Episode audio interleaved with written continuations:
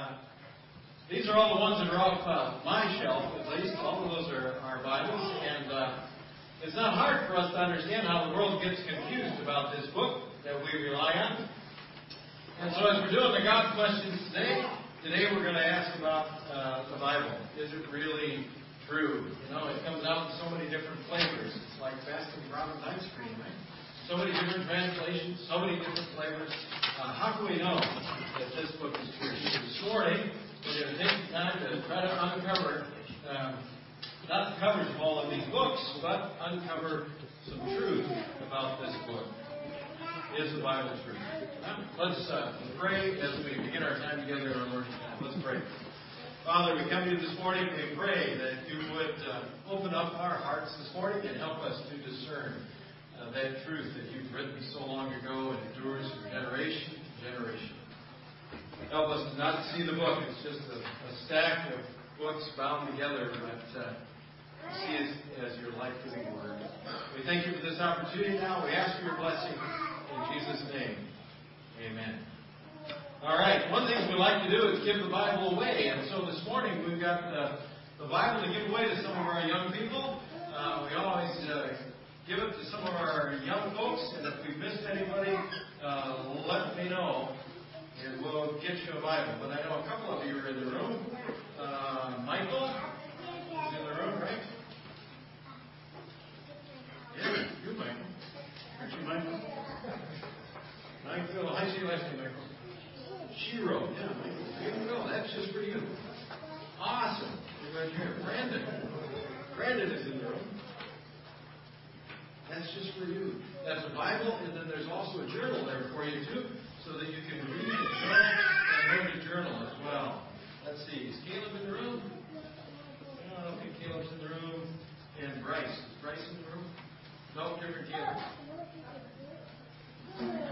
All right. What grade is Caleb in? First grade. Yeah, we do it third grade. Sorry, Caleb. I'm sorry, Caleb Kutowski. My fault. Uh, and Bryce Counselor? No. Okay. We'll save those for those guys.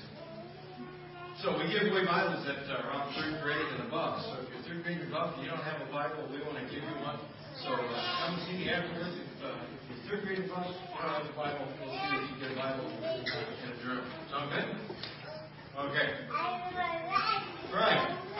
Today we're going to uh, talk about uh, the Bible and as we move forward in our uh, series about about uh, God questions. And uh, let me start you with a story. There was a little girl who was sitting on her grandmother's uh, lap, and uh, she was absolutely thrilled because her grandmother was now giving her the family Bible.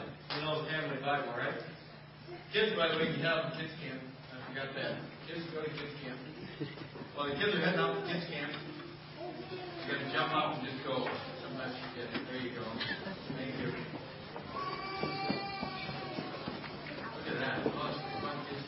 Anyway, little girl was all excited because finally she was going to uh, uh, get the family Bible, and she got the grandmother had given her just a little, you know, children's Bible, a little storybook children's Bible.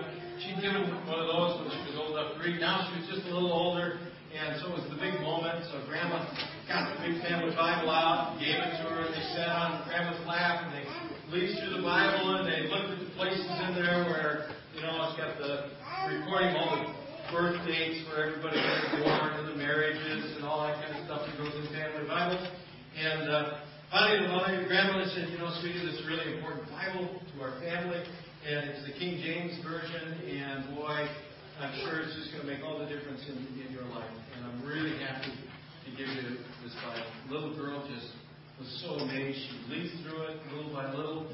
Then the grandmother said, Sweetheart, do you have any questions about our family Bible? The little girl said, Well, Grandma, only one. She said, Which virgin was the mother of Jesus? Was it Virgin Mary or the King James Version? Did you get that? Yeah, was it worth the work? Maybe it wasn't worth the work. I needed something to get the kids kids camp, so I accomplished. Anyway, we're going to talk about the Bible. The question out there in the world is, is the Bible true? And uh, remember, as we're doing this, we're trying to answer these God questions not uh, for the world, uh, and not just for ourselves, but for both. We're trying to answer the God questions for you who are in the room here, so that when you go out back in, into the world and somebody starts talking to you, or you start talking to them about the Bible, uh, you can answer some of these questions. You can answer some of the questions that the world's going to throw at you about, you know, doubting and uh, doubting whether it's true or not. So today it's about answering, is the Bible true? So that when that comes up in your life as you're uh, talking with someone, you can speak with some authority about understanding and pointing some things out that will appeal to their reason. Okay? Not just quoting scripture and say, see, but will appeal to their reason. And uh, hopefully, before the morning is done, you'll see just by some reason how incredible this book is. Now, the book itself tells us something about it in uh, Proverbs 35. Uh, Proverbs 35 says, Every word of God is flawless. You see that? Every word of God is flawless. It is a shield to those who take refuge in Him. Do not add to His words, or He will rebuke you and prove you a liar. So the Bible is making its own claims about itself. And one of the claims it makes is that it is flawless. Okay? So if you're doing the half sheet, and you got some stuff to fill in there, that's one of them. It says the Bible claims to be flawless. If you go to the American Heritage Dictionary and you look up that word flawless, uh, it says to be without imperfection, blemish, or defect. Okay, so what is the claim about the Bible? The claim about the Bible is that what we have is what God wants us to have and therefore it is absolutely perfect. Because it is exactly what God wants us to have. Now notice, it is not saying that the American Bible Society, who reprints and republishes hundreds of thousands of Bibles every year, it's not saying that they've never made a mistake in their setting out the type, and there hasn't been some typographical errors and those kinds of things. It's simply saying that what we have in the Bible is exactly what God wants us to have. That the Bible is flawless in its ability to communicate to our human lives and our human circumstances. That it came out of that experience. That God worked through the lives of real people, living real lives in real places, in real time, in real circumstances, and he, brought the Holy Spirit into the mix of those real circumstances, and out of it came His Word. And what came out of that experience of Him working in the lives of these people is a Bible that He wants us to have. That God speaks through this book, and when God speaks, He speaks flawlessly. You get it? It is an incredible book. It is a book through which God can work and speak in every generation. In every generation. And as much as it came out of the reality of human lives, so it speaks to the reality of human lives as well. Let's look at that. Where does the Bible come from? Where does the Bible come from? If you take a look at the uh, table of contents uh, for the Bible, you'll see that the Bible is made up of all different kinds of literature.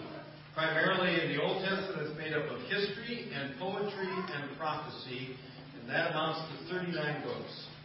If you look at the New Testament, the New Testament is made up of history, letters, and prophecy, and that totals 27 books.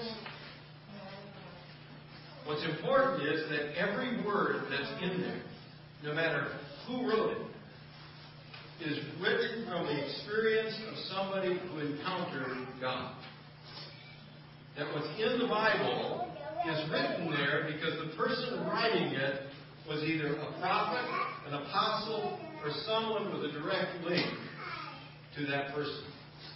So that what's in the Bible is something that somebody had a direct engagement with God. For example, we can look at the New Testament. Half of the New Testament was written by the Apostle Paul. Would you say Paul is somebody who had an encounter with God? Absolutely, right? What happened? He's on the road to Damascus, and all of a sudden Jesus appears to him and says, Paul, you and I got to have a talk. Okay? Paul had a direct experience with Jesus. And as a result of that experience, life was changed. And now he gives witness to us through the Bible from that direct experience and encounter with Jesus.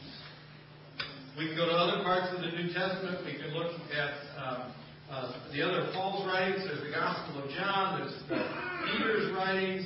Uh, there's other disciples, apostles who have written there. You can see all the way through that the people who are writing this are people who have had direct relationships with Jesus. And if they haven't had a direct relationship with Jesus, they've had a direct relationship with a person who had a direct relationship with Jesus. Does all that make sense? That what is written there is not written from obscurity. It is written based on living people having living encounters with God. It is first hand experience. That's why Ephesians 20 can say that the Bible is built on the foundations of the apostles and the prophets. He is pointing to us and saying, look, this isn't just any book written by anybody. This is a book written by people who have had first-hand encounters with the living God. And you can trust it because the people who are writing it are writing it from their experience of encountering the real and the living God. Or if you go to 2 Peter, it says, Above all, you must understand that no prophecy of Scripture came about by the prophet's own interpretation. For prophecy never had its origin in the will of man, but men spoke from God as they carried along, as they were carried along by the Holy Spirit. It is God being involved in the lives of people and filling them with the Holy Spirit through whom He now writes what we have as they encounter the living God. Does that make sense? We can trust the Bible is true because we know where it came from.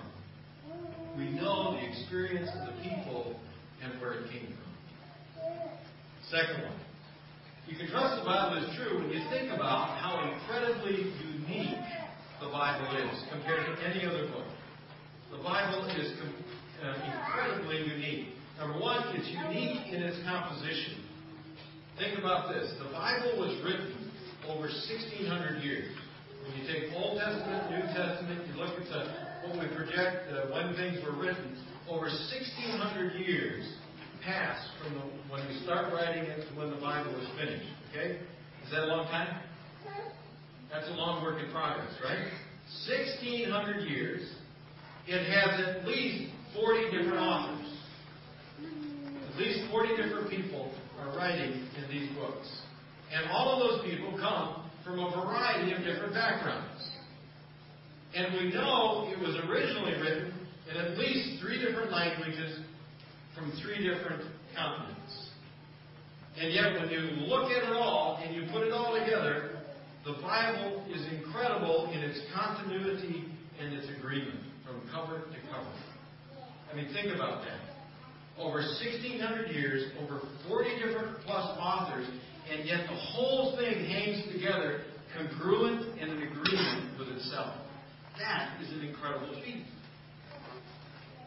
If we would take and hand out papers today and get those pencils working for you, and just give you one subject to write about, everybody in the room just write one paragraph on one subject.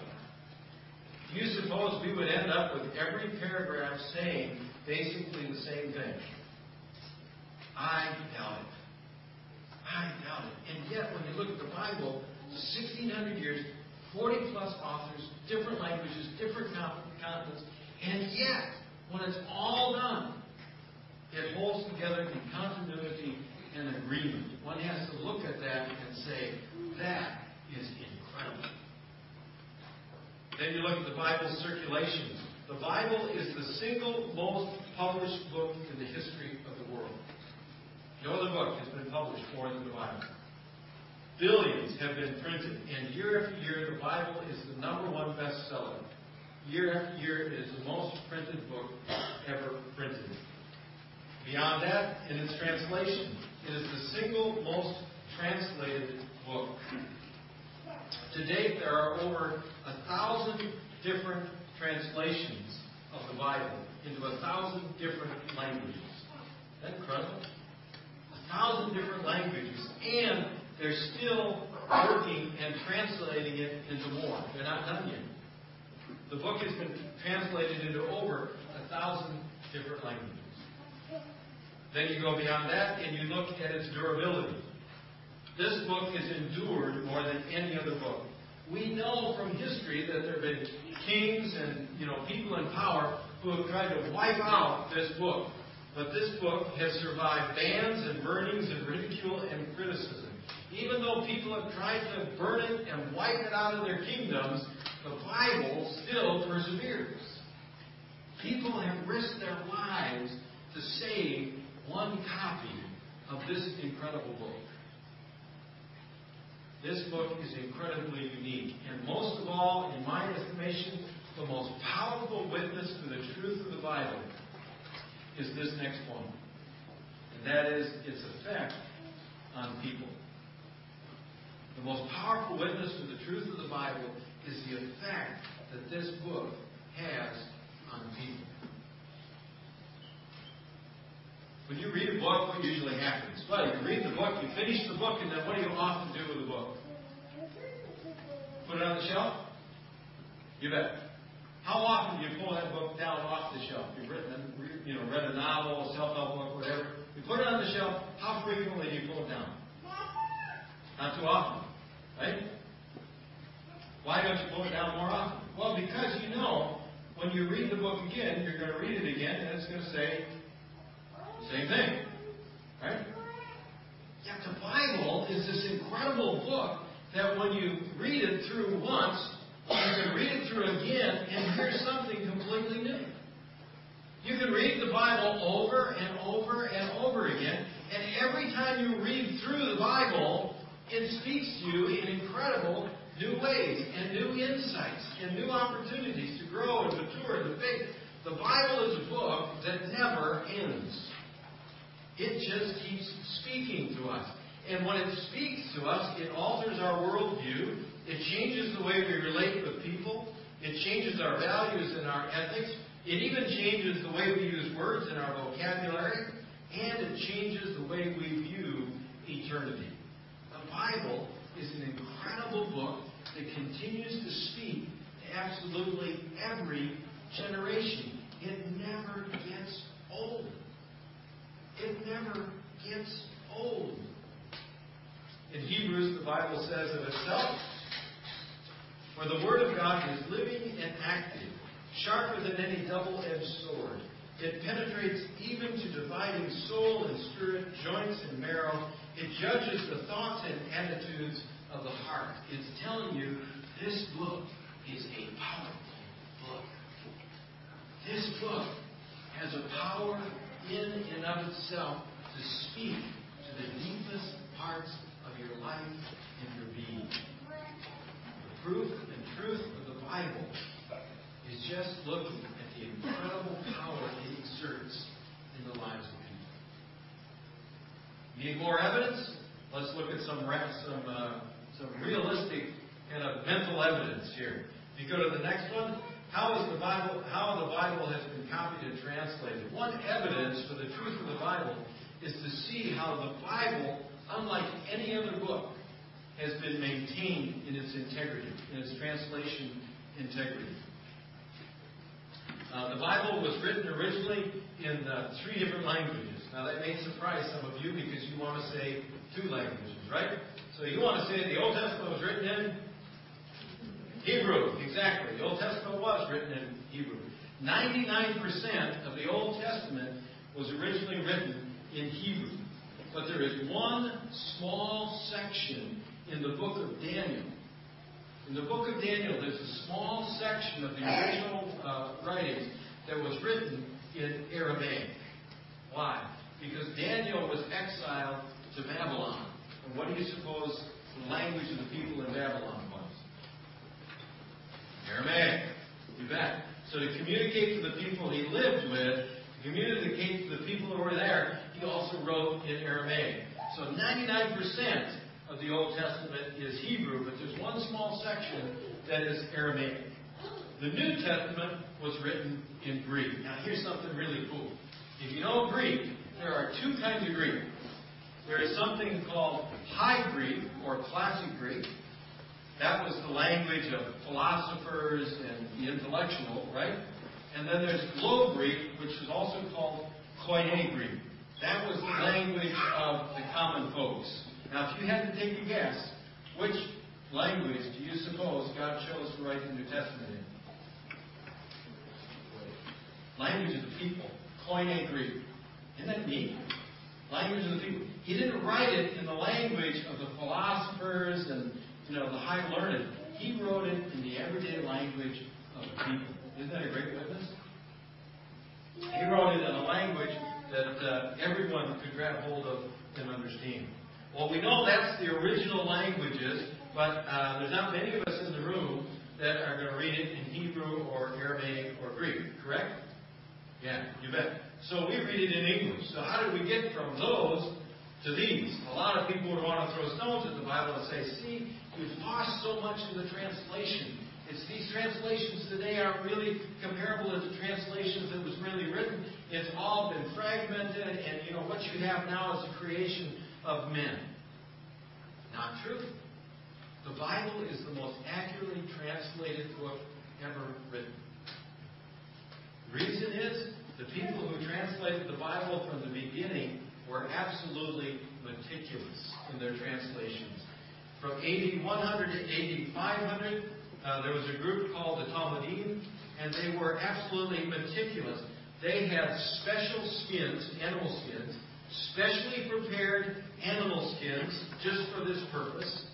The skins were laid out so they had certain numbers of columns and certain numbers of lines they had a recipe for a specific ink that had to be used. And before the person who was doing the translating could even start translating, he had to go take a bath, a full body bath, to be pure enough to make sure he didn't bring any impurities into translating God's Word. Isn't that incredible? This was done with absolute uh, care and, and meticulously done. And that was the first guy. Then you go to these guys called the Masoretes.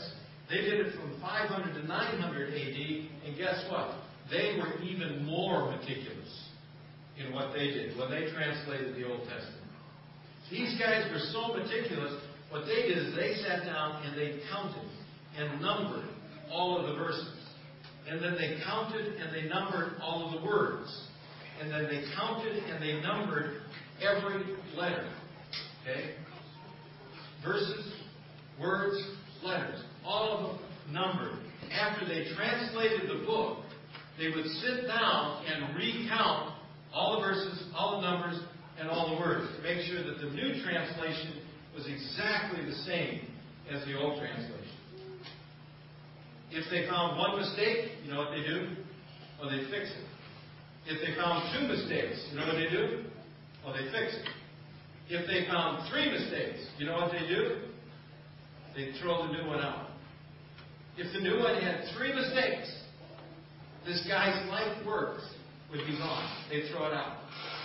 That's how dedicated they were to being accurate in the translations.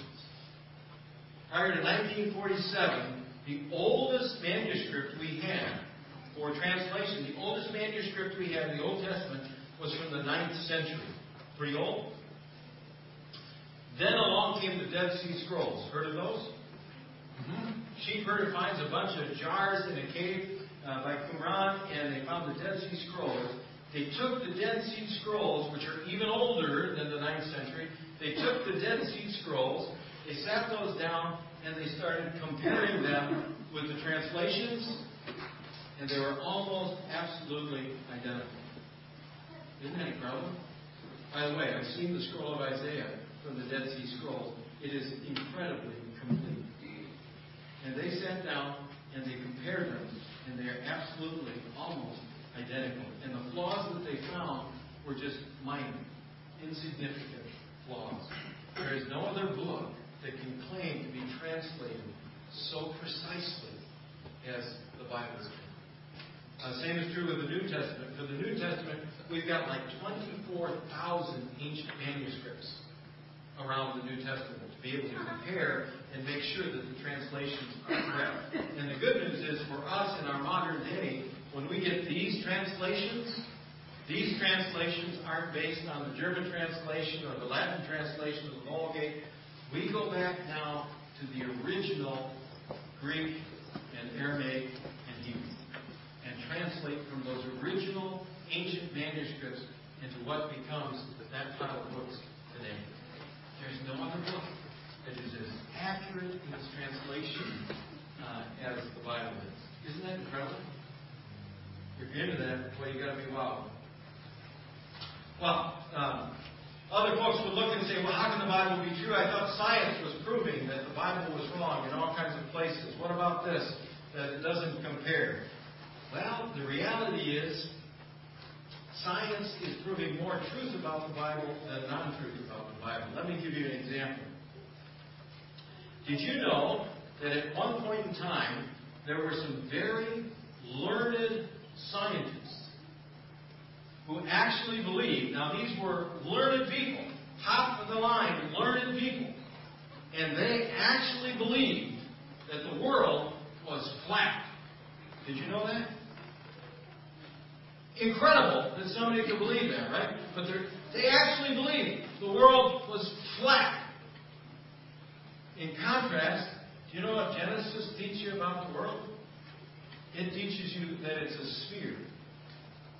And so today we've come to understand the world is, you could say, round, right? The sphere is round. Now, but there was a time, remember, which was true. The sphere.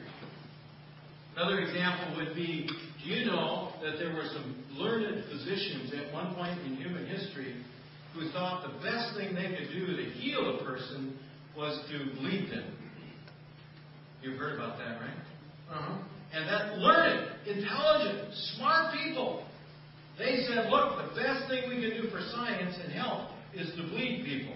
And of course, today we've learned that's not a good thing, right?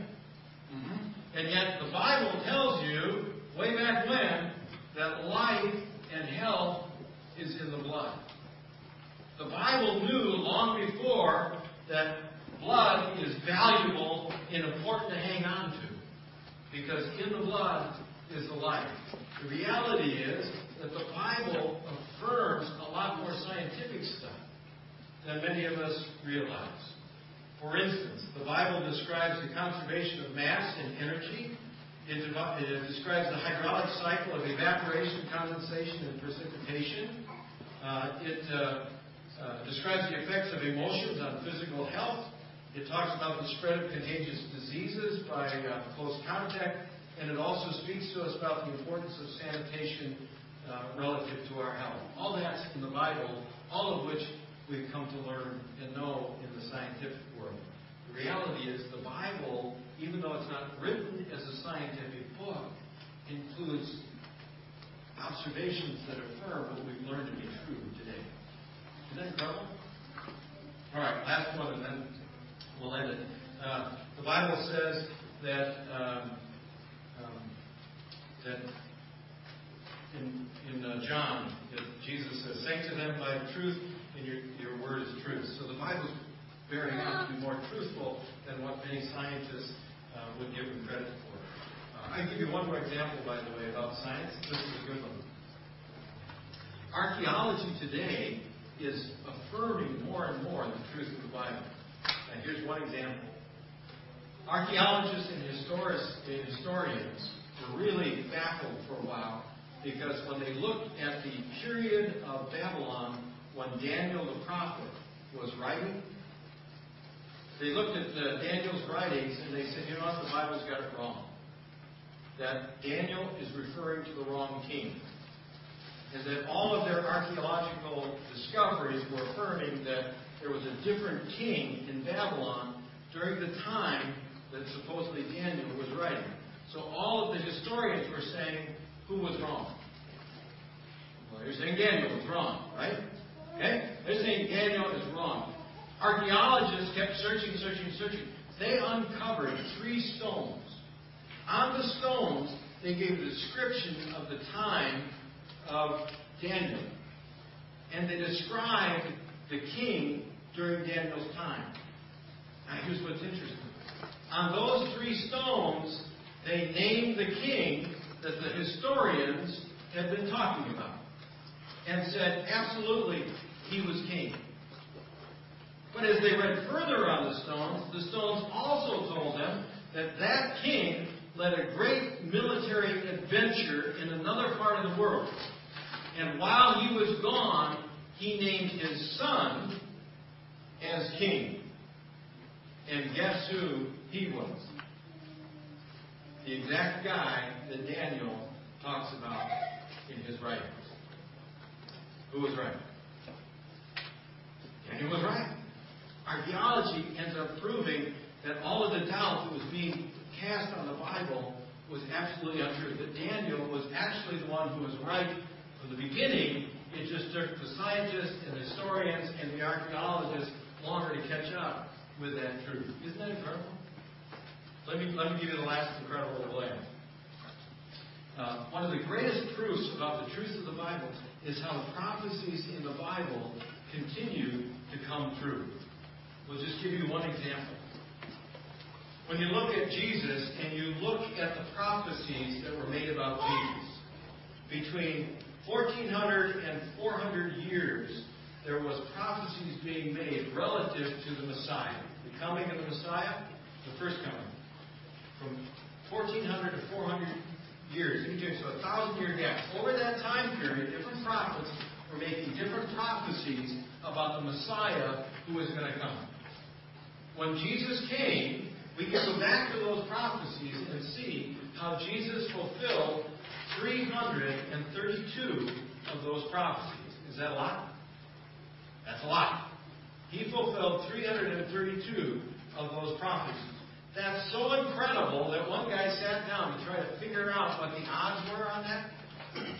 He calculated that the probability that one person would even fulfill eight, not 332, but just eight of those prophecies would be one in 10 to the 17th power. Now, for those of you that aren't mathematicians, let me give you an image that describes what that's like. You ready? It would be like this.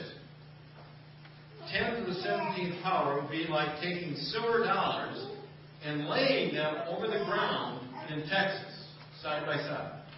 If you just took silver dollars, started laying them all over the ground in the state of Texas, side by side, they would cover the state of Texas and be two feet deep in silver dollars. Is that a lot? Yeah, pretty big. They'd cover the whole state of Texas and they would be two feet deep. Now you would take one of those silver dollars and mark it, and then put it somewhere in the midst of all the other silver dollars. Mix the whole thing up and put everything back on the state of Texas two feet deep with one silver dollar mark. Then take one person, blindfold them, and tell them, go out now. You can travel as far as you want, wherever you want on the state of Texas, but you have to go blindfolded and find that one silver dollar. That's about what it's like for the odds of eight prophecies coming true in one person. Isn't that incredible? Anybody want to take that bet, by the way? If you were in Las Vegas and they said, look, we got a guy who can find a silver dollar two feet deep, in the whole state of Texas, blindfolded, he can find that silver dollar. Anybody want to take that bet? And yet the incredible truth of the Bible is Jesus fulfilled 332 prophecies, not eight, 332. What does it tell us? It all tells us that the Bible is an incredible book.